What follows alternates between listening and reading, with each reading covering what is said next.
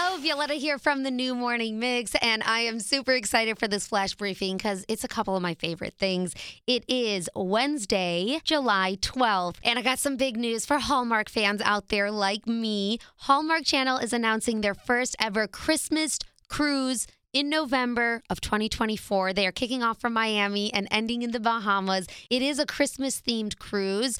It's kind of like celebrating their Christmas in July that's going on right now. Stars from the Hallmark Channel are going to be there on board. We don't know who exactly yet, and we don't know how much this is going to cost. But if you're interested, go sign up for their pre sale now. I've never played pickleball, but I know that it's the craze everywhere, and I don't really know how it works. Um, there is audio of a pickleball instructor that is basically making fun of how quickly the craze took off and uh, kind of saying that you don't need to know much about it to be participating in it. Next up, McDonald's is celebrating National French Fry Day on Thursday with free French fries. Yeah, that's right, free. Any size French fries that you want, and no purchase is necessary. That's amazing.